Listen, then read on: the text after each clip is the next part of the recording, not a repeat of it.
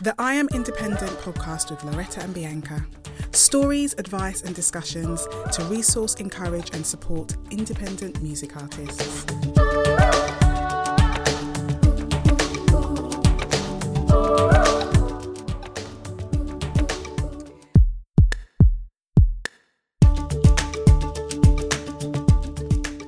Welcome back to the I Am Independent podcast. Well, here we are with season four. We nearly didn't come back, believe it or not. We thought, are we repeating ourselves? Have we said all there is to be said?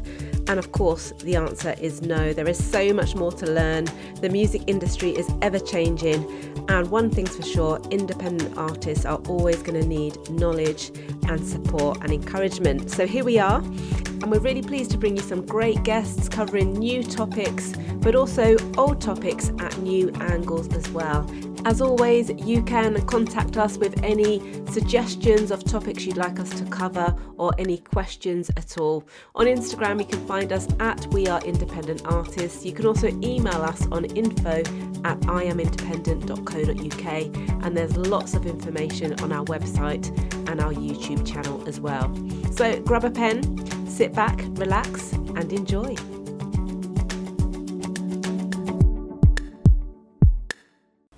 Howdy. Hello, how you doing? Uh, I'm good. Have a busy, busy, busy time, but it's like that with music, isn't it? Like you have, well, for me anyway, you have these really busy times, and then it's quiet, and then you're just like, what am I doing with my life? And then it's busy again.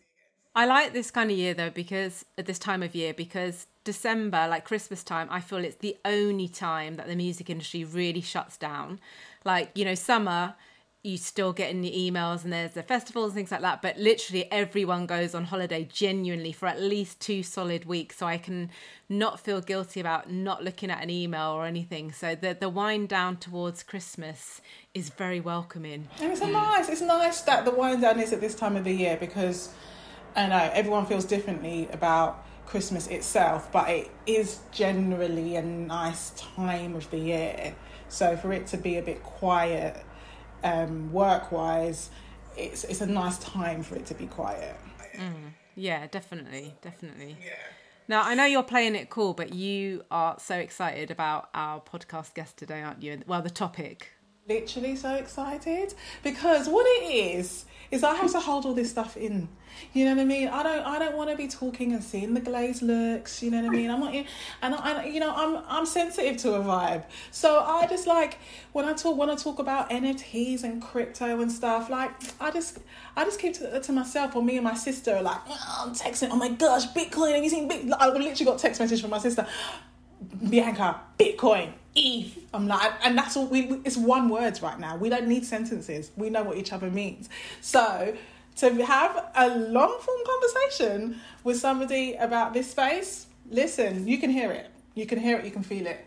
I've got a feeling. I mean, not that I've been against it, but I have been one, definitely one of those glazed people with you, and I feel like I am going to owe you an apology after this. And definitely, I feel like this could potentially be life changing for me because I've known in the back of my mind this is something at some point I'm going to have to listen to and try and understand properly. And thankfully, we've got a guest who's going to break it all down for us. Um, so I, am actually excited as well because I think this is going to be a turning point for me today when we speak to Des later. Yeah, it's exciting. It is really exciting. And it kind of leads into my win for this week um, because I feel like my win is that I'm always late to all the things.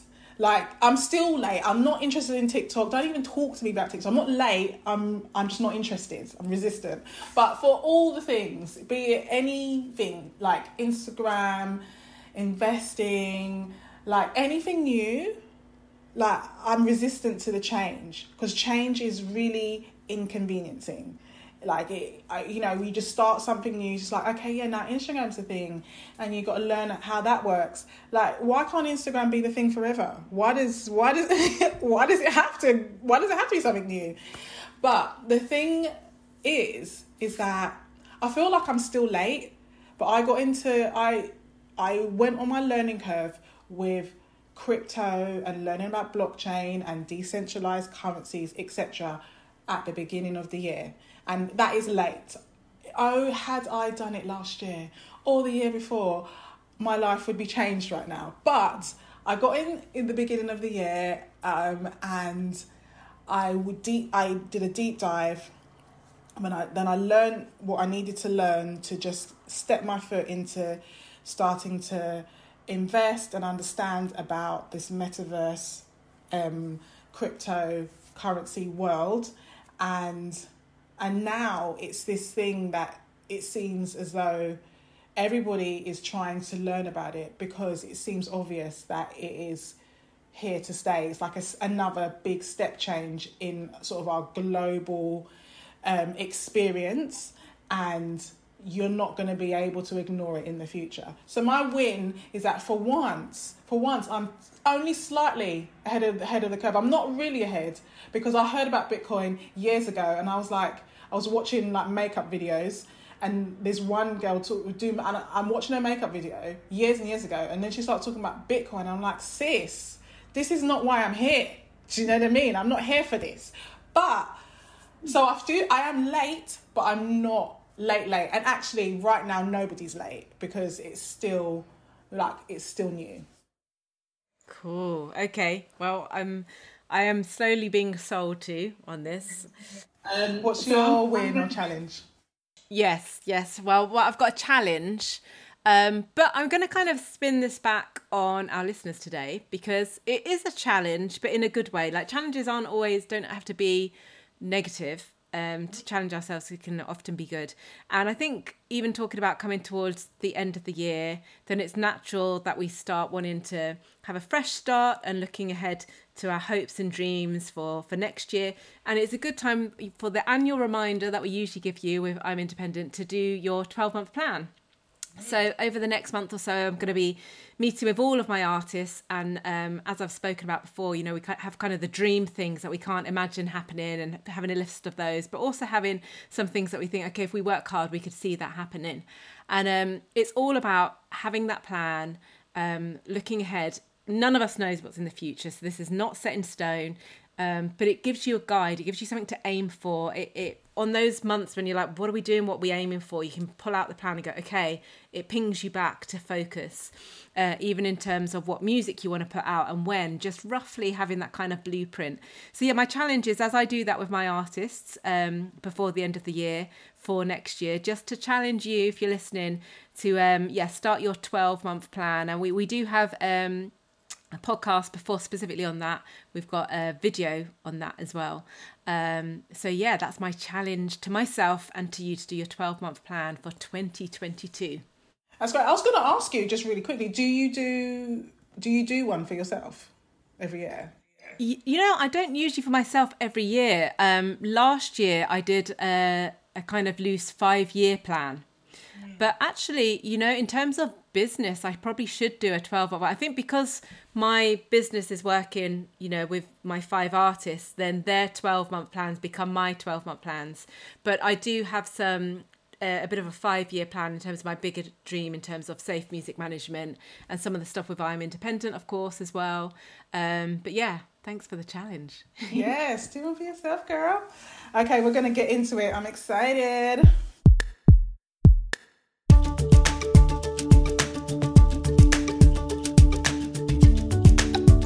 Hi, guys, welcome to the I Am Independent podcast with Loretta and Bianca. We have a very special and exciting guest today. I'm really excited about what we're going to talk about. I don't really get to talk about it as much with my friends because, like, their eyes glaze over, but um, I'm excited that I'm going to get to have free reign um, talking to Adez, um, who is an artist manager. He um, is doing a PhD um, in music streaming and most excitingly is kind of an expert on NFTs and the crypto space, the metaverse, blockchain, and it, how um, important that is becoming in our lives. And we want to talk about that in relation to music and independent artists. So, um, buckle your seatbelts. We're going to get into it. Hi, thank you so much. How are you? Yeah, I'm still alive, so far we complain. How about yourself? We're good. We're excited to be talking to you today. Um, it's I think it's going to be a very interesting conversation and one that I hope um, artists will or our listeners will like you know stick with to the end of the conversation even if it, it's talking about things they've never heard before um, and that maybe seem a bit irrelevant to them right now Yeah, I'll, I'll try and um, make it as digestible as possible. yeah it isn't the easiest thing if you don't know like there's a lot of jargon and uh, it's just it's like talking another language isn't it Oh, 100%. And there is a sharp learning curve to this space. But once you kind of come into it knowing that you know nothing, then you're halfway there. yeah So, um, yeah, everybody, it's, it's there for everybody to use. But yeah, we'll get into that anyway. It's interesting. We've got so many things to speak to you about, Des, and I, I honestly don't know how you do all of the things that you do. You're obviously a real high achiever type person, but also somebody who kind of forecasts and looks ahead, which is something sometimes artists don't tend to do. They very much live in the moment with their music, and independent artists in particular, because a lot of it feels restricted due to funding. So we can only think short term in, in some respects. But if I'm completely honest, just like Bianca said in her intro, I was and still am that person who glazes over.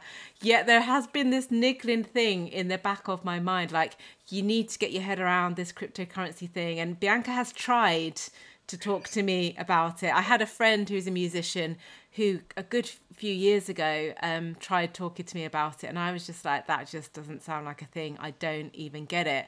But obviously, you are somebody who jumped on this fairly early. You also are passionate about telling other people about it, and, and even it's led to a business for you. What even got your attention in the first place that made you think you know you're you're an academic that made you think no this is this is a serious thing because to me I was like that just sounds like a joke thing that's not even a thing Yeah. Um, so yeah, my story's a bit random. So just a bit, of, just to put a bit of context. Um, I started off my career as a scientist. So I was a biomedical scientist, and I specialised in microbiology and virology. Um, before I, I made my move into artist management, and so that's just um, what happens when you have unnecessarily strict African parents who, who I would say force, but I'll say guide you down the route of doing sciences. And so um, all of my siblings, we all ended up coming out with science degrees, and I ended up um, being a, a state registered biomed. So I was working in Oxford University hospitals at the time, and this was like almost 10 years ago. And I will never forget it, and I'm going to give this guy a shout out. His name's called Astiak. He's a virologist now at King's College.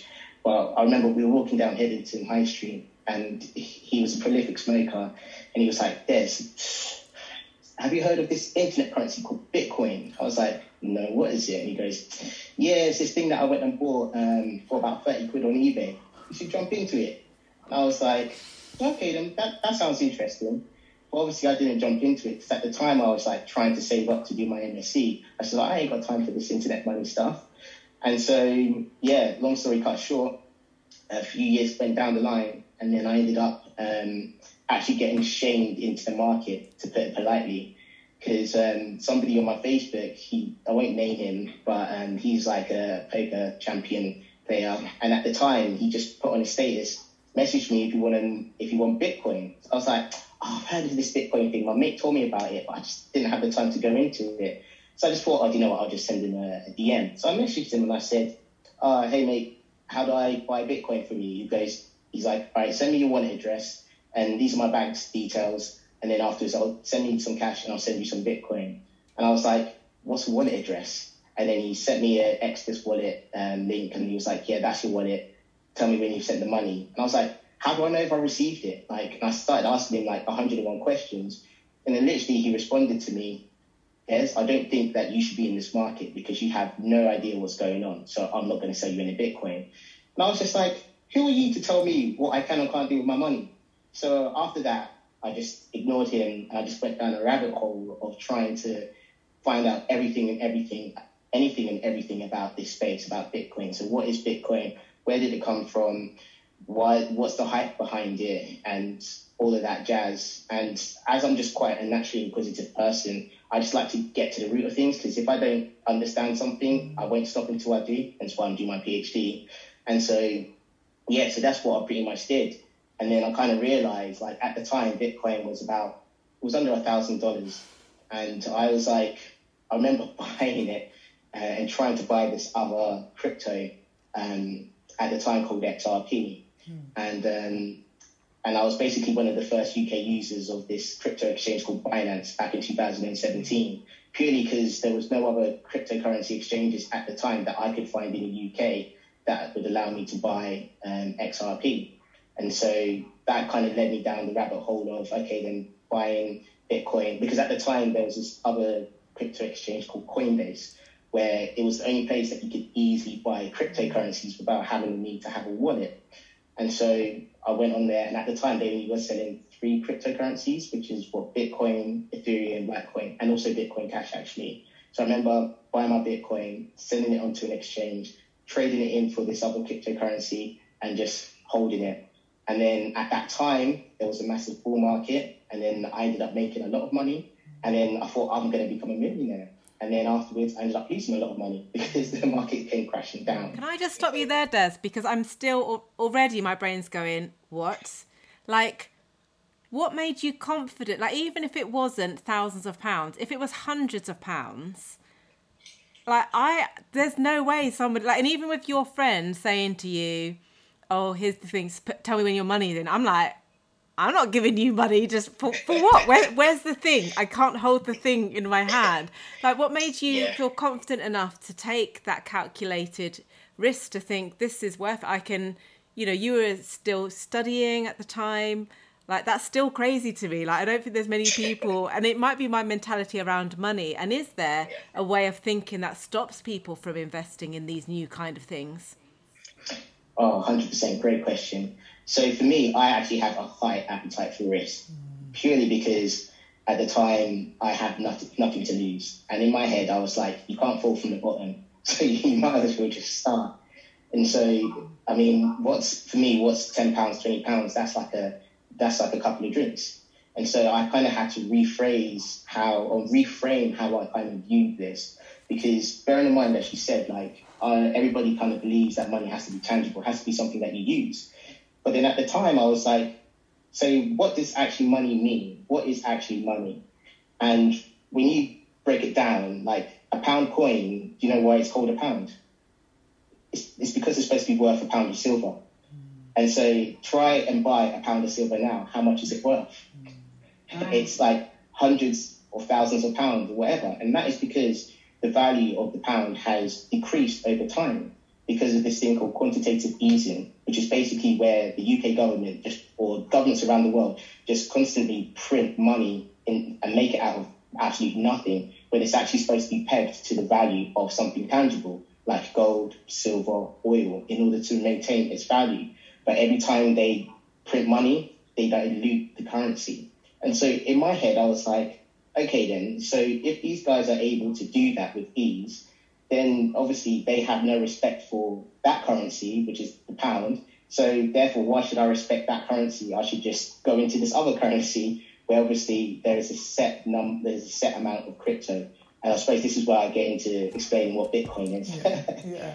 and so um, at the time, obviously, Bitcoin came about in 2009, uh, created by a person, he, she, it, they, we don't know, somebody called Satoshi Nakamoto, who basically um, created by uh, crypto off the back of the 2008 crash, 2009 crash, where because of this issue of um, debasement and the currencies being um, diluted and the banks basically giving out loans that they couldn't afford to, to people who couldn't afford to pay it back, the basic the markets crashed. And so as a result of that, banks got bailed out. So they basically got um, rewarded for making mistakes, which is a ridiculous thing in itself. So I'm not going to go into that. And so basically, this person, he, she, or she, or they, remained anonymous and created um, a new currency called Bitcoin. Now, the crazy thing about Bitcoin is that it basically, the reason why everybody was so excited about it was because it solved this year long, like century old issue called the Byzantine general problem, which is basically where it's like, how do you get people who don't know each other, don't trust each other, to basically work together? And that's what Bitcoin solves. And it does this through a mechanism or a protocol called proof of work. And so, for simplicity's sake, let's just say that what proof of work is, is that it's, um, it's basically where your computer, in fact, let's take it back. Um, quick question. Um, do you know what the protocol that the internet is, is written on? No. HTTP. Oh yeah. Oh, So that so that's the protocol. yeah. And so likewise, Bitcoin is written on like this protocol called like the proof of work in, in layman's terms. And so how it works is that you basically, uh, in order to prove that you're working on the Bitcoin blockchain, you basically have to do an equation, which is only smart enough for your computers to do. And so the first equation, let's for simplicity's sake say it's one plus one, that equals two. You get that right, you get given Bitcoin. So then the next equation, two plus two equals four. Your computer gets that right, you get another 50 Bitcoin. Now the thing is, there's only ever going to be 21 million Bitcoin ever going to be available. That's it. Unlike the British pound, the US dollar, all the other fiat currencies, fiat basically means like normal currencies. These are controlled by central governments that can just print it and dilute the value. With Bitcoin, it can't be printed. The only way you can get Bitcoin is through doing proof of work. And so actually doing the work.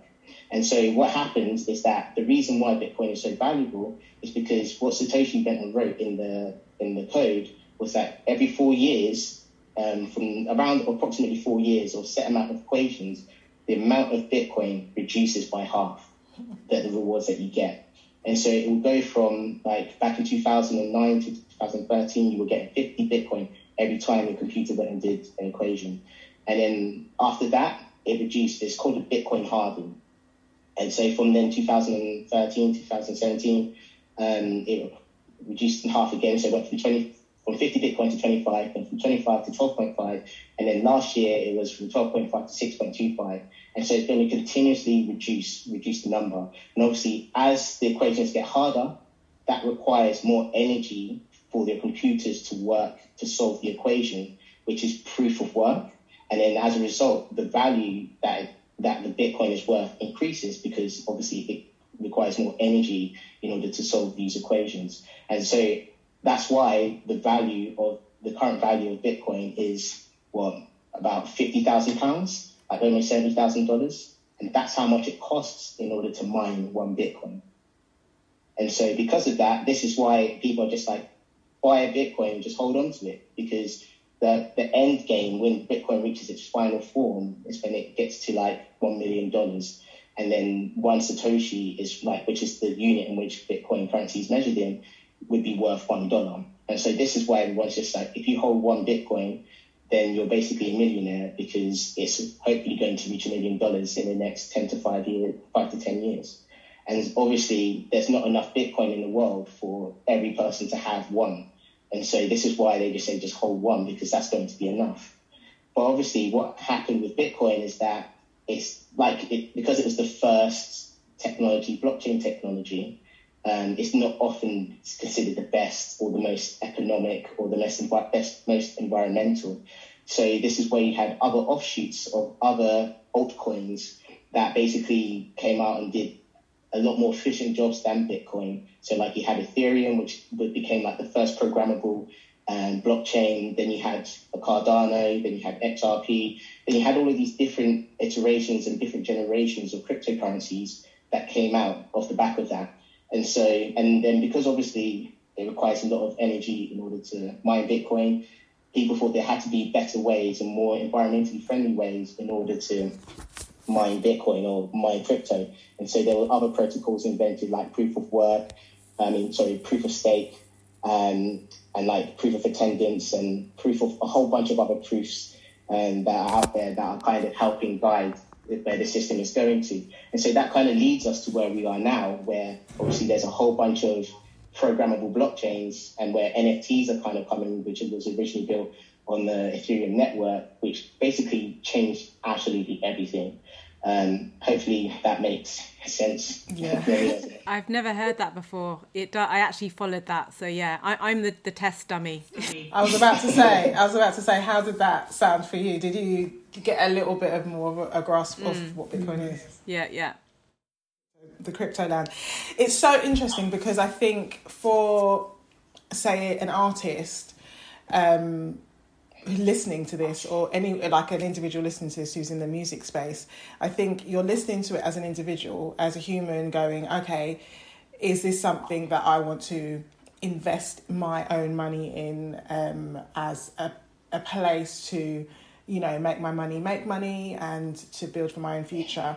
And then is is this metaverse you know blockchain world something that i i want to learn how to innovate on or how to create within um you know um so there's like two strands and i think what's great about where we started is is just understanding the conception like the beginning of how you know what is this world and how in some ways it's come about.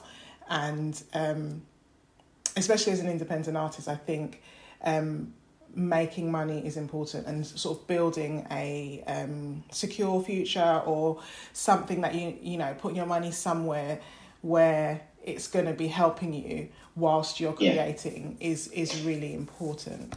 hundred percent. And just to add to that, I think coming back to the point when I asked about the protocols and stuff, like the, the crazy thing about this space is that it gives you the opportunity to own the internet. Like I always say to ask people, if you had the chance to let's go back to 1994 or 1995 when Amazon first came out. If you had the chance to invest in the internet or Amazon, what would you invest in? Mm that's, that's, back then, but yeah. now the internet. it would have been the internet yeah. at that point. Exactly, you'd invest in the internet because without the internet, Amazon wouldn't be there. Yeah. Yeah, yeah. And so you want to be able to invest on the foundations that Amazon, Google, all of those mm. companies have been built on. And that's basically what you're investing mm. in now. And so it's the protocols that you're investing in. Bitcoin, you invest it's like investing in the internet. Ethereum, you're investing in the internet. Cardano, you're investing in the internet. But the crazy thing is, is that with with traditional stocks and shares, it's like you have to be part of a club. If you didn't have a hundred grand, two hundred grand, millions, or didn't have like that one person who was part of that club who could tell you what to buy, you weren't getting invited. There was no chance for you to make generational wealth. Whereas with cryptocurrencies, because it's so new and the the bridge in order to kind of get involved is so small and it's, it's easy for absolutely anybody to like get involved and buy a crypto, and especially because all the information is there from on YouTube and Google. It's all there and it's all free. You can literally spend the time to be able to actually learn about this and actually go and invest. Like I've, I've been really fortunate to have got into this space early in comparison to many Cheers, people. Brother. And I remember I, I, I invested by putting in a hundred pounds into one particular crypto asset, and then within like a few months, it went like to five figures, and I was just like, okay then, so if this is possible, where else is there that's possible? And why is it that did this happen? And so, and this is what you're given the opportunity to. And so you can invest in the, the foundation and then you can invest on the apps that are built on top of that as well, which are also very lucrative. And then you can invest in other apps that are built on those apps as well, which is also very lucrative. And so it's like you're basically, as independents, we're now given the opportunity to own the platforms and own what it is that we're creating and that kind of comes us comes into NFTs as a whole. So mm. um, yeah. yeah. Let yeah. me know if you want to get into that. Um, I do. I just wanted to quickly caveat that um, we're having like this conversation, um, and it's like we're digging into the information. None of the thing that we're saying is financial advice um, because giving financial advice is illegal. What we're doing is having a chat, and we're we're saying what we what we know about it, how I've invested. You're saying how about where how you've invested, but I just wanted to just put that out, just get that on wax. We're not telling you what to do with your money in any way, shape, or form. Yeah, this is all for entertainment purposes yes. only. this is financial opinion, not financial advice. Exactly. Um, so, um, what what does NFT even stand for then, and um, and what is it? Yes, so NFTs stand for non fungible tokens. So the way that I like to think about it is that NFTs are scarce digital collectibles, as it as its essence. So the the most popular example that people like to use is that you know how we have the Mona Lisa in real life you can just basically think as an NFT as a digital version of that, if that makes sense. Mm-hmm. And so let me take it back. So like, what do I mean when I say something is fungible? So like a pound coin is fungible in that anywhere in the UK, uh, the pound coin kind of remains the same constant value. So I can swap my pound coin for your pound coin in your wallet, and and then you can then swap it for um, Bianca's um, uh, what, uh, pound coin in her in her wallet, and it will remain the same. Then you can take that buy a bottle of water in Tesco's, all of that stuff. That's what a pound coin is. It's fungible. The, the price of it remains consistent. Now, what non-fungible means is that the value of an item can fluctuate depending on what the market value people decide to put on it. So something like art, which is subjective, visual artists and musicians are now able to make their art non-fungible. So like, for instance, a great example would be Pokemon cards. People like Logan Paul, um, Gemma, I mean, JME, they absolutely love um, Pokemon cards. They're happy to spend thousands of pounds on a shiny Charizard, whereas for me, it's toilet paper. Like, it means nothing to me. But it's obviously that demographic of people absolutely love it and would spend that money on it, whereas others won't. And so that's what non fungible means. And now in this space, because of cryptocurrencies and because of blockchain, it now means that digital assets can now actually have value. And so what I mean by that is that if you have like a JPEG file, an MP3 file, a movie file, anything that you can upload onto Instagram or, or onto the internet, before they could just be infinitely replicated. Like there was no permissions needed. Like I could sit there, you can upload the picture on your Instagram, or I could basically copy and paste that, upload that onto my Instagram, even though it'd be weird. But I could sit there and say that it's mine. I could claim that I took that picture, even though I didn't.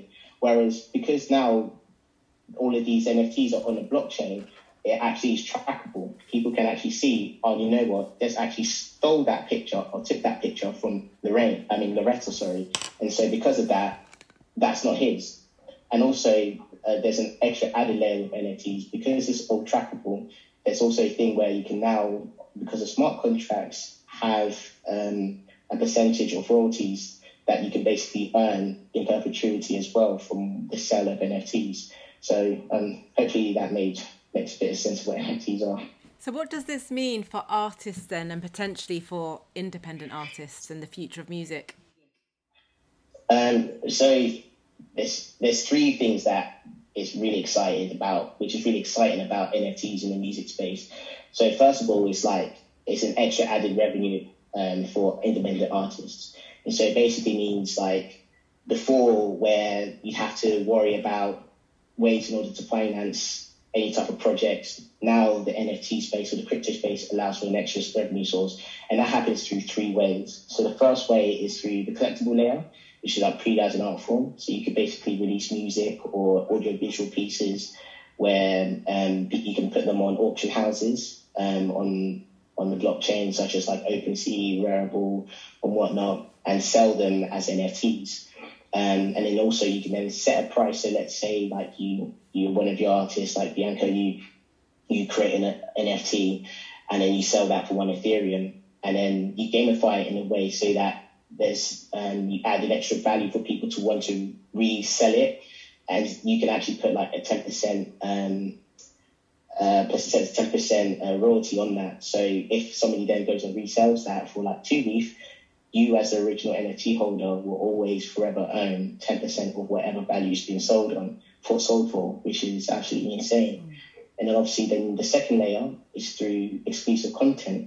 So the great thing about NFTs is that it gives people the opportunity to, or artists the opportunity to unlock any type of content that they have. So whether it be like unlocking content on a decentralized media player or, or the token itself represents a song that has never been released to, to the public. So, and this is something that's really interesting. Mm. So, for a case for an artist, um, they may have like a lot of live edits that they play at their live performances, and you can't find those at live edits officially out anywhere in the world.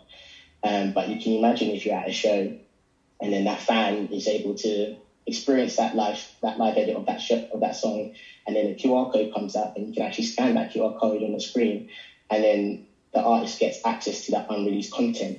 So that's great because it then means that that fan is also has now got like that extra experience with that, the extra relationship with that fan. I mean, that artist. So the fan now has that extra relationship with the artist. Get get there, and also is now like invested in their brand. Mm. And so, um, and that's another crazy thing that couldn't happen before. And the thing is, is that you can then, as an artist, you can then um, monetize that. So you can put like, like a, a, payment gateway on that QR code in order for them to experience that live video, or you can just give it for free because they've already paid for the ticket and you want to say thank you.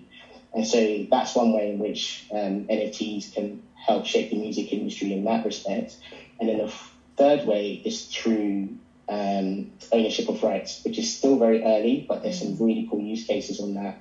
And so this is basically where you can say, like similar to what um, the guys at Bitter are doing, Oculus, and also the guys in Switzerland doing with Utopia Genesis, is that they're giving artists the opportunity to pre-finance their work through NFTs. And so essentially, you can sell your NFT, um, you can sell a project that's coming out before it's out as an NFT, and you can say that, okay, for my fans, I want to be able to give you, let's say, 49% royalties on this particular project that's coming out. All you got to do is just buy this NFT that represents that song, and then you can actually get paid the royalties from it. And so that is super interesting, and it's something that you're going to start to see mm. become um, quite regular. I mean, there's also been cases where um, you've got artists in America, such as Lil Dicky. He went and sold his publishing for his song called um, "Save That Money," and it was amazing because basically the publishing that he sold, he basically showed like the royalty statements, and he showed that he earned back um, like two thousand or three thousand dollars a year from that particular song and then he went and sold that as an NFT, and then he was able to get about thirty thousand dollars from it. So essentially, he was able to get ten years mm. worth of income up mm. front as an NFT, and now that then means that the person who went and bought that publishing can now go and shop it around, get sync deals, and then also earn royalties from it. Mm. And so this is something that um, the NFT space is is just that's just one of the many things that kind of NFTs will be bringing into the music industry. Just a quick reminder that we have a growing number of resources and useful videos on our YouTube page. Just search I Am Independent and you should find us. And do follow us on social media on Instagram at We Are Independent Artists and on Facebook under the same.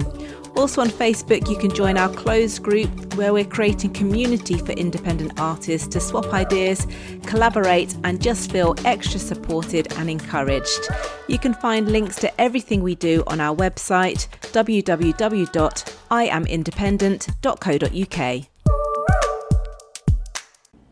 It is exciting for um, independent artists because the whole thing about being independent is that the one of the main things is the control that you have over your career, over the music you make, how you do it, your timelines, and this this there's a potential for even more autonomy, even more control over um, the back end, like the money that you can make. Because even being independent, yes, you have um, control, creative control, and business control, but then going through, for example, the streaming platforms and things like that, you are still in a system where you're not getting all of your money you're not you know you don't have access to all of what could be yours. But this um, learning to educate and innovate in this space there's even more potential to have a control and also to have the reward for your for your art and for the work that you do put into creating. So um it is really interesting. Do you think that what level of inevitability do you think there is that this is the way things are going? Oh, 100%. Mm. Uh, uh, the thing is, is that um, what people need to understand is that the NFT space isn't exclusive to music or yeah. to art. The NFTs are going to be absolutely everywhere. You're going to be able to tokenize your your cars. You're going to be able to tokenize your holidays. I even bought somebody's soul as an NFT. Soul, S O U L. yeah, sit for their soul as an NFT just for a laugh. And like this is this obviously that's extreme, yeah. but the point is is that NFTs you can basically tokenize absolutely anything, and it's just that the the music and entertainment space is like the best use case and the easiest use case, um, that is a lot more tangible for people to understand. So like for instance, my company Sober World, we ended up doing like one of the first music ticketed NFT events in the UK, where we went and partnered with um, the guys from I uh, the guys called Major League, uh, Major League DJs from South Africa, where we went and did NFT tickets for their first UK headline show. and that was a sold out event. And it was amazing because with this particular um, NFT platform, we were able to get rid of scalping and get rid of um, any type of ticket tax because everything was on the blockchain. And if people wanted to then resell their tickets, it was all within this app. So that meant that the money kept within the ecosystem. Mm. And it was amazing because like the, the QR codes, they changed every five seconds, mm. which was insane. So you had people have to download these apps in order to get access into the show. And there was all these guys outside saying, "Oh, so how are we supposed to get? How are we supposed to get in?" I was like, "Got download the app." And then the craziest thing was is that when the tickets sold, it gave the, the people the opportunity to claim those tickets as NFTs in order to show that they were actually at that show. And it then meant that we were then able to either send like little gifts, like playlists of the of the night, or um, other gifts to say thank you for coming to the show, all through this app. And so that's just one thing that of many things that the NFT space or the crypto space can do. Um, so yeah, so in, in other words, like NFTs are here to stay, but how they're going to be implemented is the question. And obviously, at this moment in time, there's obviously there's a lot that needs to kind of develop over time to make it easy for people to use. Because ultimately, you don't really want to be able to go through the nitty gritty of all the different transactions in order to kind of obtain your NFT. You just want to just spend your money or get and then get it. And so we've still got a way to go in order to make that seamless. But just, that is yeah. not too far mm. away. Yeah, absolutely. Because the thing is, it correct me if I'm wrong, that you can only buy an NFT with Ethereum, isn't it? Right now, you can't buy it with actual money. Do you have to convert your money into Ethereum and then spend? Um, so now there are payment gateways where okay. you can actually buy um, um, NFTs with your credit card. Mm-hmm. Um, say, for instance, you've got a great music platform called Serenade that does it. You've got um, Rarible that allows for it. Then you've got. Nifty Gateway. So it's now starting to become a lot more modern in that sense. But obviously, if you want to get in early on a lot of these projects, you, you kind of have to be a crypto native, mm. um, which again is quite like a, a steep learning curve. Mm. But once you get it and the penny drops, it's no looking back. Literally. Yeah, absolutely. I, I feel like because I'm wanting. Uh, my next question was like, where should artists start? But I, I in my head, I think the beginning when how okay my route to it was that I was at home for Christmas when some, and some family members and we were talking about finances and stuff and they were like oh my gosh like um we're talking about investing in general, and then one of them was like, oh, um, Bitcoin is at like 24,000.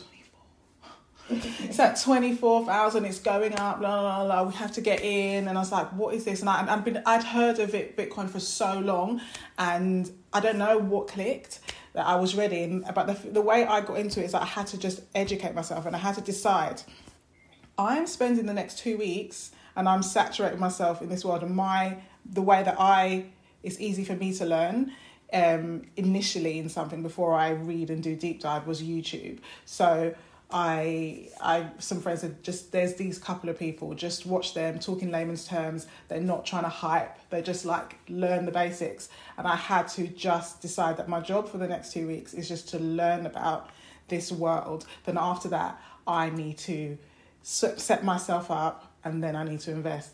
And I think maybe the place for artists to start is to just decide that they're going to go to school and and learn about this world learn about the terms. Once you just start hearing people talking about it you you don't understand the conversation that they're having but then after you you start your ears acclimatized to the language and then you start okay that kind of means that and it just the dots start connecting over time but you, i feel like you just literally just have to dive in what do you think? Uh, 110%. Mm. I mean, like, the, the day you go old is the day that you stop deciding to learn. Yeah. And so you, you always got to be open to learning new things. And obviously, at the time, I remember speaking to a lot of people because when I when the penny dropped for me, best believe I went and spoke to absolutely anyone and everyone. I was a massive crypto evangelist, and this was like 2017 and people just didn't get it, and they were just like, "Nah, I'm not gonna bother." Mm. And it was annoying for me, but then I realized I needed to be able to speak in a language that they understood. Mm. So even like I remember getting my mum into crypto. yeah, my mum she's doing well on it. I'm not gonna lie. Yeah. And um, but it's obviously I, I'm looking after her her funds at the moment. But the fact is, was like she she trusted me in in that sense of knowing where to help her finances, obviously. And but I had to then go through and send her the information that she had to read so that she knew what she was investing in. And so yeah, the first obviously the first steps is just spend the time. It's like what's what's a couple of hours a day? Like one hour is four percent of your day that's nothing in comparison to watch a video like the, and there's 10 minute videos 15 minute videos about what is bitcoin what's the blockchain space because the, the truth is is that there's going to be a massive generational wealth shift because of crypto and for me what coming back to the uh, point that i was mentioning earlier um, the reason why i got into it is because i knew that every generation has that one moment where there's there's massive transfer of wealth and obviously, in our like our parents' generation, it was the housing market. And then before that, you had like the steel trade, and then before that, it was gold, and then before that, it was like tulips in Amsterdam or, or whatever. And so for us, and obviously like the generation above me, it was the um, the dot com boom. Obviously, I was a bit too young in order to get involved in that, but I understood that, and I could see that every you know that saying like when things don't repeat themselves. Like life doesn't repeat itself, but it rhymes. Mm. And so I was like, okay, then so this is obviously going to be the next thing. And um, I thank God that I had the, the, the knowledge that He put me in the right place to be able to take that that educated um, jump in order to obviously invest in the space, but also spend the time to research it. And I pretty much I've done my ten thousand hours on it, but I was pretty much just immersed myself in it. So that's that's the first step. But I wouldn't necessarily say people have to go in and like spend hours and hours on it because it is intense. Mm. But there are ways where you just have to kind of understand the basics. But in terms of artistry and people getting involved in this space, there are some great platforms. Like you got NFT Tips, we're a great community of people who do some really good stuff on like Clubhouse.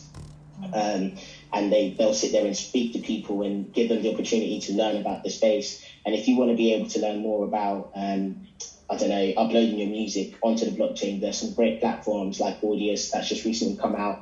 Um, they're basically like um, SoundCloud, but for the crypto space. And obviously, a lot of these these companies, it's all about first mover advantage.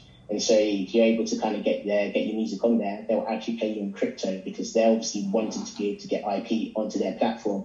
And then obviously if it grows and gets bigger, then obviously you'll be a beneficiary of that. And said there, that's run by the guys from, um, that's like Skrillex's management and stuff. But yeah, so there's like, there's loads of stuff that's happening in the space, and that's just like one tip of the iceberg off of it. Um, but yeah, hopefully that's answered the question. Can I, so I've got a, a question. Um, there's i mean with everything there's an element of risk. And even though i mean this just sounds amazing i'm like oh my gosh i really should have listened better. But there's a few things that i think when i think about myself i think of myself as a fairly intelligent person forward thinking passionate about music want to succeed. Yeah i've definitely had some barriers with this. One is i think my own money story and what i tell myself about about finances. And i think that can um, I know Des, you and I have been on a, a, session recently where we were talking about that with Power Up, but I, I do think sometimes we can think that things like this for us, for a certain kind of person, um, usually middle to upper class, you know, even the whole stocks and shares thing, like you said, there is that was a club before that we weren't necessarily invited to. Um, so I think our own thoughts about it, but also there absolutely is an element of risk. Like you said in passing at the beginning of the conversation, you made a lot of money and then you lost a lot of money. Can you speak a bit about the risks? And also sometimes I think you know, like my, my son's only 12 and he literally wants to be an entrepreneur. And he was on this little class he got me to put him on last night. And he was saying, Mum, you know, um, you have to do 10 businesses before one succeeds and nine will fail. And I was just like, if someone had told me that, I'm like, no, I, I need something to go right straight away. But I was just like, that is so true. Like the people we know who succeed are willing to fail or willing to have a risk. And I just wondered if you could talk into that because I think even as artists, we're in a business where there's no guarantees, where you have a lot of rejection. But when you have a small amount of time, when you might be doing your artistry alongside the thing that pays your bills, it's it's a big risk, isn't it, to say to your your family, not only am I gonna, you know, put some of our savings into this album, I'm actually also gonna put some into this new thing that you can't really see. And, you know, I can imagine yeah. that being um, a bone of contention for some artists that perhaps have a partner or a family um, that are like, you know, when are you going to grow up and get a proper job? Yeah. Uh, yeah, I know that all too well. All too well. But as I said, for me, I kind of had to rephrase, reframe that in my head. Um, because obviously I, I, I love Starbucks. And so I'd go into Starbucks and I'd spend God knows how much on coffee a week. And I just thought, you know what, what if I just don't spend that and I'll just put that into crypto? Like I remember when I said I wanted to buy a pair of Jordans, I was like, you know what, I'm not going to invest in Jordans. I'm going to invest in, in another crypto or whatever. I pretty much had to put myself in a position of necessarily suffering, but just knowing that I, if I'm going to suffer, I'm going to do it for myself and I'm going to delay the gratitude. And rather than try and get instant gratitude now, gratification now, I'd rather just wait a few months, a year, a couple of years, and then hopefully it'll it'll um, pay off. And thank God it has. Um, but yeah, I'm sorry, I, I forgot. Did, did it put you when you lost the money? Did it put you off? Did it make you think I'm going to quit now? Did you like? Could you see where it had gone wrong, or was it out of your hands? Because um, to me, if I had something like that, I'd be like so gutted. I'd be afraid to to start again. Like, what do you do in terms of that? Yeah, I mean, I I put in so much.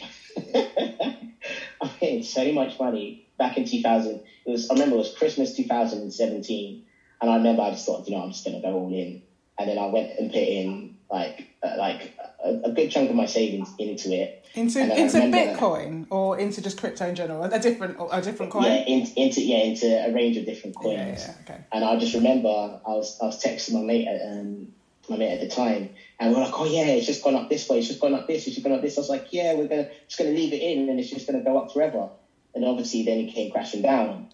And then I just remembered thinking to myself, you know what? When I decided to put the money in, it was only money that I was willing to lose. Mm. And so if it was going to be going down to zero, that was fine. I was absolutely fine with that because at least I still knew that I could survive without working or whatever for six months. Because that's how I kind of frame it in my head. If I can, if I don't, if I'm unable to work for a minimum of six months and I've still got money there, then that's fine. So in my head, I still had that um, mm. level of comfort.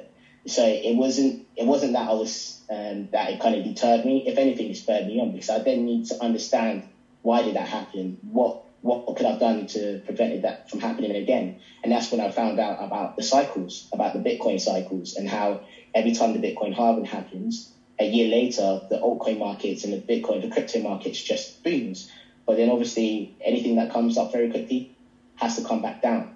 And so when I learned that, I was like, okay, so I, I went and went heavy at the peak and that's not what I should have done. Mm. And so that was when I then learned, okay, then uh, cost um, cost average buying is what yeah. I should have done. Yeah, yeah. And so that's pretty much so I kind of reframed how I did it rather than being scared from the market, which a lot of people would have done. I just thought, you know what, I'm going to make this market my friend and understand how I could benefit from it, even if it takes another three, four years for me to make my money back. And so that's pretty much what I did. So every week after when the market was a bear market for three, four years, I was just putting in spare change. It would be like fifty pounds, hundred pounds, any kind of. I remember it when I got one of my artists signed.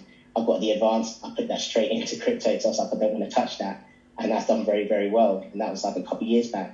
And so I pretty much cost averaged in for a long time, and also tax implications as well, because because they're seen as investments long term I'm, I'm only getting capital gains tax on it, which is obviously lower than income tax.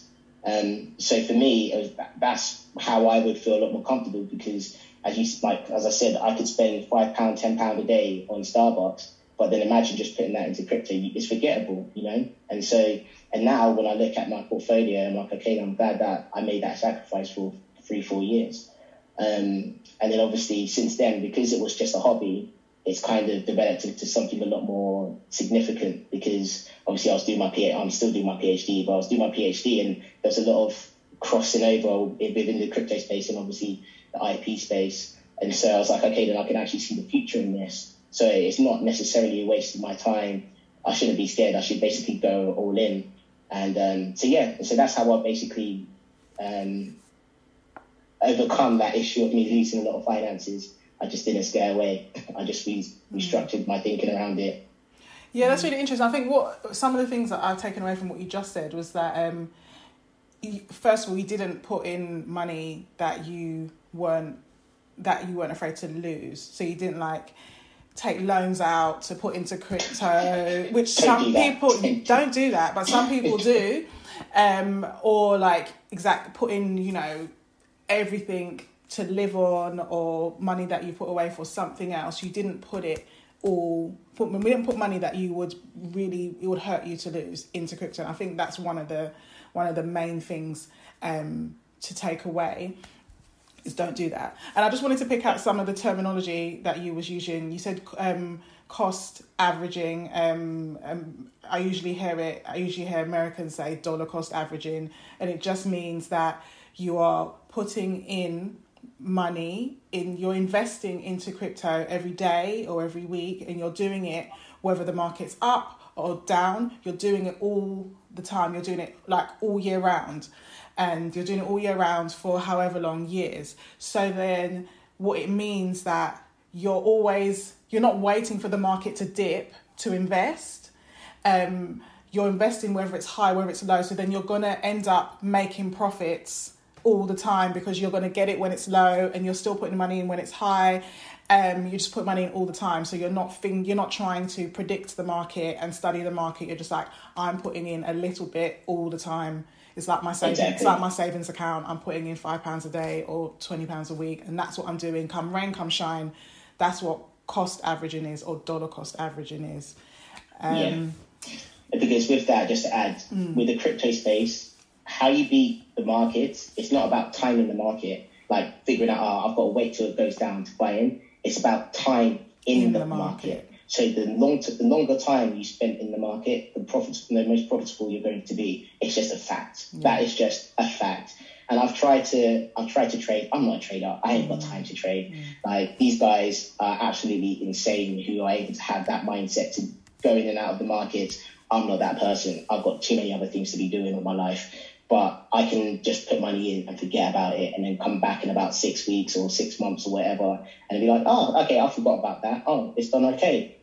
That I can do. Mm-hmm. And so it's about being able to find a way to kind of get involved that is not going to take over your life. And it's, the thing is, is that if you've invested, if you're constantly looking at your app or your phone all the time for the price to increase or whatnot, you've invested too much. Mm. that's that's the thing that I've learned. Because for me, success is being able to sleep well at night. And if I can't sleep well at night because I'm sat there on my phone all the time looking at what's happening in the market, then I'm not successful. So that's another point to, to make sure like don't invest too much. And you know how much you've invested, you've invested too much is if you're constantly looking at your phone and you can't sleep. Yeah. So yeah, that's another point. Absolutely. I wanted to just ask you about the the artist management. You've had such an interesting journey. I mean, from uh, what was it, biochemist, virologist. That's crazy to to you know all of this knowledge about Bitcoin and cryptocurrency. How does your artist management fit in that? And uh, I mean, obviously, many of us know it's difficult to make a living out of music, and you seem like a person who wants kind of almost with the risks but sure bets. Whereas music is one of those things you can invest a lot in. And and there's yes there's that we all know the things about being excellent. And obviously our whole podcast and I am independent is about setting artists up to succeed but also it's such a subjective thing it's such a crazy business. Like people I've spoken to who are in other businesses and then come to the music industry say what is this? What else runs in this way? So yeah what were your thoughts? How did you become an artist manager and what are your thoughts looking at this business model compared to the other fields you've worked in? Yeah, I think so. Initially, I was before I got into artist management. I used to be a session musician, so I used to play drums and piano. So that's how I kind of got into art. You're basically the male Beyonce, aren't you, Des? Like you, you have 25 hours in your day or something like that. yeah, I get bored easily. Um, but yeah, so what happened was, um, long story cut short, I ended up dislocating my shoulder, and it meant that I couldn't play drums. And so the artist I was going to play drums for, I just said to them, look, um, I, have got there's not much I can actually do. I'm off work or whatnot, so um, I'll just look after you because I didn't have management at the time. And then, long story quite short, I ended up getting a couple of them signed to Sony RCA in a week, um, and that was interesting because in my head I was like, oh, so as weird as it sounds, it was that easy, but it wasn't because it was like they they trusted the team that I was with, and the music that we were making was hot. It was great music, and that was like my baptism in fire because I kind of realized, okay, then I'm in the music industry now, but I still had like a long way to go. But then working with artists, I realized is that they're quite fleeting in the nicest way possible, in the sense that um, you can't really rely on them in order to make money because it's they have the highest of the percentages. And so obviously if they make money, you make money. And I just did not like those odds, to put it politely. Um, I didn't like forcing my actually do certain things, and a lot of them were quite um, headstrong with how they felt like their music should be used and how they felt like they should go as artists. Um, and so because of that, that was when I kind of thought, okay, then I had to think of other ways in order to make income. And like with many artists, like all the biggest brands, like Rihanna, she's she became a billionaire because of Fenty, not through music. Obviously, music helped her get to that point, but it was other parts of her business that made her her finances. Likewise with Jay Z, likewise with Rick Ross, likewise with a lot of these artists within our community. They make money through other means, and then they use music as a passport in order to get them into through certain doors. And so that's how I kind of envisioned it. And so I thought to myself, okay, then if that's the case, music is always going to be there. I'm always going to love it. I'm always going to be able to help it. But it wasn't designed to make money. It's, it's kind of wrong in order to, in my head, I feel like it's wrong in order to tell somebody that your music is worth X, Y, and Z. You should let leave that to the fans to decide. And but because we live in this society, they're the rules, and it's been the norm for years, which I just, and that's part of the reason why I started going down the route of doing my PhD because when um, I was at the time I was managing this French DJ duo, and we went and released a song. It was about about six years ago, and I remember it went and got like a, a million streams on uh, Spotify. And in my head, I thought, oh my gosh, a million streams. That must mean it's one pound per stream. Like we're millionaires. and, then, and afterwards, I when I um, went to label and asked them about how it was that we were getting paid for it, they, they couldn't tell me. Then I was like, okay, then I went to the streaming services, asked them how is it that we're getting paid from streams. They said, oh, we can't tell you because we've got NDAs. I was like, so how am I supposed to understand something that's directly affecting my back pocket, but I'm not allowed to know about it? It just didn't make sense to me.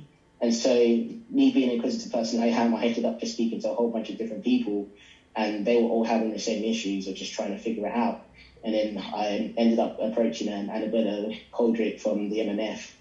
And I was just speaking to her about it, and she was like, um, there's somebody um, who's doing um, she's an IP professor in Edinburgh University who's doing some sort of research around this. I can put you in contact with her. So she and put me in contact with my now supervisor, Smita Kheria, who absolutely amazing IP and lecturer and pretty much we just going back and forth, just talking about ideas. And she was like, um, if you're interested in applying for a PhD, um, you should definitely go ahead and do it and apply for the scholarship. And so I was like, at the time I was in tour and I just thought, you know, I don't really think I, I've got the time for it. But then at the same time, I'm not somebody to kind of shy away from a random opportunity. so I just thought, yeah, why not? Why not do a PhD in law? I don't have a legal background, but might as well. so I applied and I ended up getting the scholarship. And so yeah, I'm now doing my PhD at um, University of Edinburgh, looking at like remuneration rights for artists, and basically trying to figure out how streaming should be defined under UK law. Because at the moment, as I'm sure you guys are aware, um, we just had like the DCMS inquiry that looked into um, whether, well, basically how streaming should be, whether the splits and streaming is fair. And so, um, yeah, I've been basically doing research in this for the past four years. So I've got two more years left of my PhD. Um, and yes, at the moment, I'm just speaking to different stakeholders to basically find out how they feel like streaming should be defined. And hopefully, I'll be able to come up with a thesis where I, I look at all the laws, because basically, I've spent like the past four years basically looking at like the conversations and the laws that were being had like 20 years ago, 30 years ago, 50 years ago that kind of led us to this point. And it's so funny because like there's so many crossovers in, mm. in the crypto space. And so this is part of the reason why I was like, okay, then so this is where the industry's going to have to go because it's not sustainable. Mm. Like there's such a massive imbalance, but that's another conversation in itself. Um, so yeah, so that's that's me in a nutshell. That's so cool. Um, so my question, I had a question about that. What do you think? How what is your what's your take on artists right now? If you if if you was an artist right now, an independent artist right now, how much weight do you think they should put in streaming, the streaming of their music? Um, and obviously, there's more than the financial benefit of putting your music out there.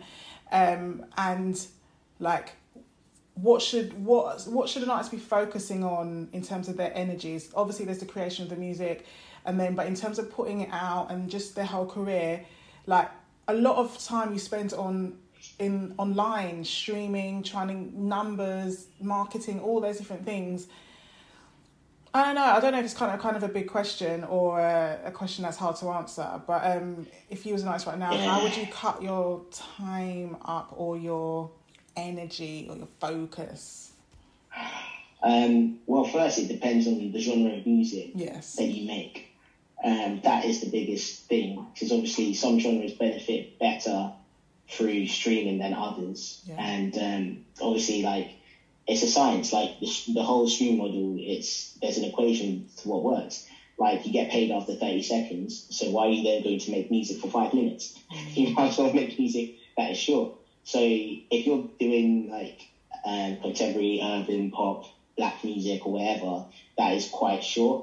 Keep it short and snappy so that you can get constant restreams, um, so that you can kick in the algorithms, so that you're part of that that club that gets like a million monthly listeners. Because that's basically what you want. You want market share. That's the name of the game. If you're wanting to play that that game, but if you're somebody who's creating music that is um, like acoustic or folk or something along those lines, then obviously you want to be able to stream well. But streaming isn't really, from my research anyway, is unless you're a particular artist with a particular stature. If you're brand new, obviously the gigging circuit is really where you're going to make a name for yourself. And so you want to be able to, but then it's a catch 22 because like agents always like, oh yeah, so what's your streaming like? And so they look at your stats, which is a bit BS. But then if you're sick and you've got like a great show and you've got great energy and people can see the potential, they'll often take a, a punt on you. And you, especially if your music is integral. And so this is where, yeah, so one, uh, yeah, it depends on the, the genre of music. But for myself, um, yeah, you have to, you, really do have to think about the game that you wanted to play because it's a, it's a business. And so you have to play the game of being able to be perceived as great in order to get to get there. Because it's not about necessarily faking it till you make it. It's about faithing it till you make it. Because people can actually see that. They can feel that if it's something that's integral, that you've got a lot of integrity in music. And the music will always do the speaking. But obviously it's a case of how do you then get out from the rest? How do you become like noticeable? And that comes from being able to tap into whatever community your genre of music is about. And then if you're the best in that community, then it's easy to kind of uplift because with music it's all about collaborations. Mm. People if somebody's doing great in this other sector, they'll be happy to collaborate with somebody else in another sector if they're on that same wavelength. And it's about being, basically being able to play that game of collaboration. And that's what I've seen has been able to work effectively, especially in this this era of like so much information that's hard to kind of disseminate. Hmm. So yeah, hmm, Interesting.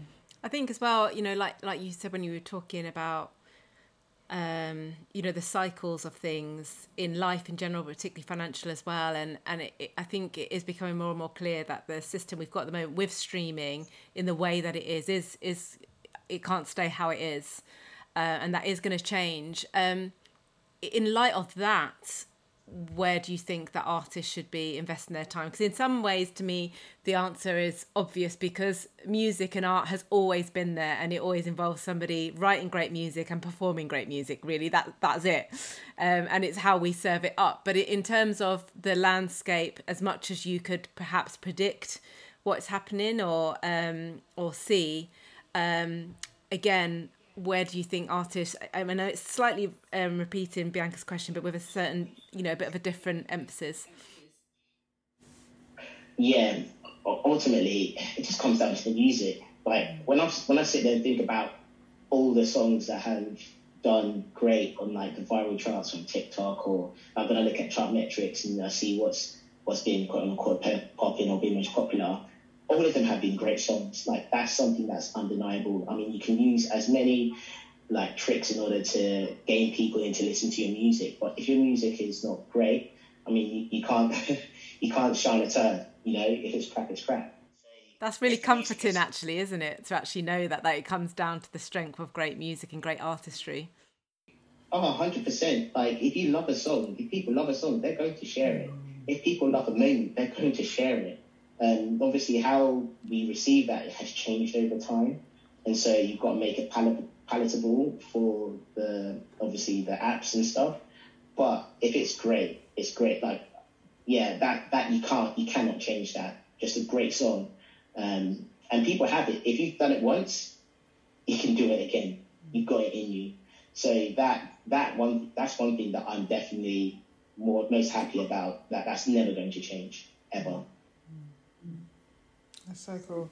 I could literally keep talking about this stuff for a long time, um, but I'm really I'm really grateful to have this like initial conversation and I know that we'll be introduced we'll have introduced this topic to a, a, bunch of our listeners it will be new to them and hopefully it's inspiring and inspired them to like get on the rabbit trail like because it, it is it is the future um I, I mean I wanted to like do something like a quick um if you could define some terms really quickly, like in like a sentence or two, just just to like help artists just have like a okay that this means that and you did it quite well well quite well excellently with the non-fungible tokens. It wasn't like two sentences but it was necessary. Um what uh, what would you say if you was to define blockchain uh, it's not it's not two sentences but like you know um, how would you define the blockchain? Uh, in as short as possible. Yeah, tricky. um, trans- sorry, transparent, immutable transactions. Yes. So it's a place.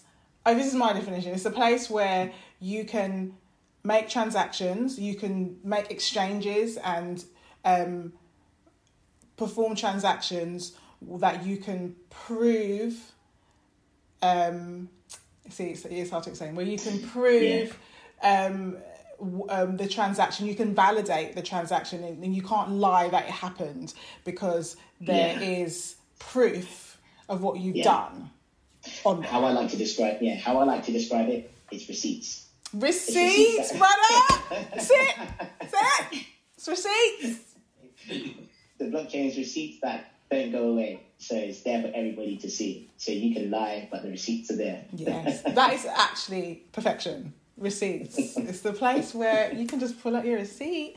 Um, and so Facebook is like calling themselves Meta now. Um, the metaverse. Metaverse. Oh my gosh, I've been in meetings oh all of last week about this. Um, metaverse it's it's real life online. Yes. Cool. Yeah. So imagine being able to like go onto an app and then walk to Domino's Pizza as an avatar and order your pizza. Yes, that's the metaverse. Mm. Like you could go and have parties and like I've been to so many parties and meetings on the metaverse. It's been insane. And like you walk up to people, chat to them, and then you walk away and you, can, you can't can barely hear them. And it's funny because I've be like, my avatars is like random. Be like, I'll be like a white girl one day. I'll be like a, a Chinese person the next day. Like it's just, it's there's so many. It's so it's beautiful because it's like you can just be anybody and any anything that you want. Like I was like a, a dog one day as well. It was just yeah. That's that's the wow. metaverse. So. Wow. yes. Crazy. That is crazy. Um, I don't think there. I don't know what other ones just two two more quick ones, and you kind of mentioned it. Um, the bear market and the bull market. Okay, so how I was taught about bear and bull markets. So bulls have horns, and when they attack, they go up. So that means that the market is going up. Bears, they have claws, and when they attack, they go down. And so that means that the market's going down. So that's bear market, bull market. Yeah. yeah. So good. I think I'll leave it there because, as I said, I could speak about this for ages, but I don't want you guys to switch off. so, um, thank you so much. Do you have anything else you wanted to ask, Law? I was just going to say, uh, Des, I know you know that your your business is a lot of um, what you're investing your time in. Um, is that something that you want to advertise and let artists know the services that you do them and how they can get in touch? Yeah, sure. Say, as I said, um, uh, my creative agency is called Soga World. We create NFTs for labels, brands, artists, you name it. Like we, we've spoken to a lot of people about this space. So yeah, so you can get in touch. My name's Des, and my email is des at soga.world. Um, if you want to be able to learn more about crypto and what it is that we're doing in crypto, just send me a message. And the thing is that we're doing I won't get into it now because I'm doing dynamic dynamic NFTs and that's a whole nother sector of it. But yeah, we we're basically on the edge. Like I kind of pride myself on being on the forefront of anything crypto related. Like mm. if there's something that's news that's coming out, I pretty much I know about it. So yeah, that's what I pride myself on. I've learned so much. Um, I really feel like I need. I'm gonna take myself to school now. Like Bianca's gonna be like, "Fine, I've been telling you this for a year." Des says it, and you do it straight away. But yeah, thank you so much. It's been so helpful. Um, I still don't quite know how. Oh yeah, and you just threw having a new baby into the mix with everything else. If, in case anyone thinks you're just this bachelor in a studio by yourself and that's how you manage this, no, you also managed to be a family man. oh yeah, that's tough. That oh, thanks. That's your hardest job, right? Oh, and it doesn't stop. Literally, it doesn't stop. But yeah, shout out to my missus. She's she's she's doing a great job. Well, congratulations on all you're achieving, and thank you so much for taking the time to chat to us about this. Yeah, and we'll put all of your links and the information in the show notes so um, people can check out your business and all the things you're doing. Oh, we're going to do our three questions, B. Yeah, do you want to? Maybe yeah, just maybe it's like two or so. Like yeah. Well, well, we we basically realised that three is a bit harsh to ask people. So two. So the the two questions are two highlights of your career so far. You can choose which career. uh, and then the other one, two things that people might be surprised to know about you. okay, so two things of each. Or yeah. one, or whatever, whatever comes to you. Okay highlights of my career. Well, I suppose it was so. My first highlight was I got my first act signed because he was like this 14 year old kid who was from South London and he had an amazing voice. And just that process of hearing him in the studio for the first time to then getting into film his producer video to then getting in um, a deal was that was great, especially from somebody who shouldn't be part of this. Yeah, that was that was amazing. And then I suppose the first time, yeah, first time going abroad for a show, for one of the acts that I looked after, yeah, that was fun. That was really, really fun. Um, and then something that people don't know about me, um, I've been to all the wonders of the world. Mm, that is a cool one. Yeah, that is a cool one. Oh, thank you so much, Des. Almost Dr. Des. Yeah. Yeah, fingers crossed. Still got some time. You're going to do it. But um, thanks for talking to us, and we hope to have you back on again, especially as the industry continues to move. It'd be great to talk to you again. 100%. Thank you. Thanks.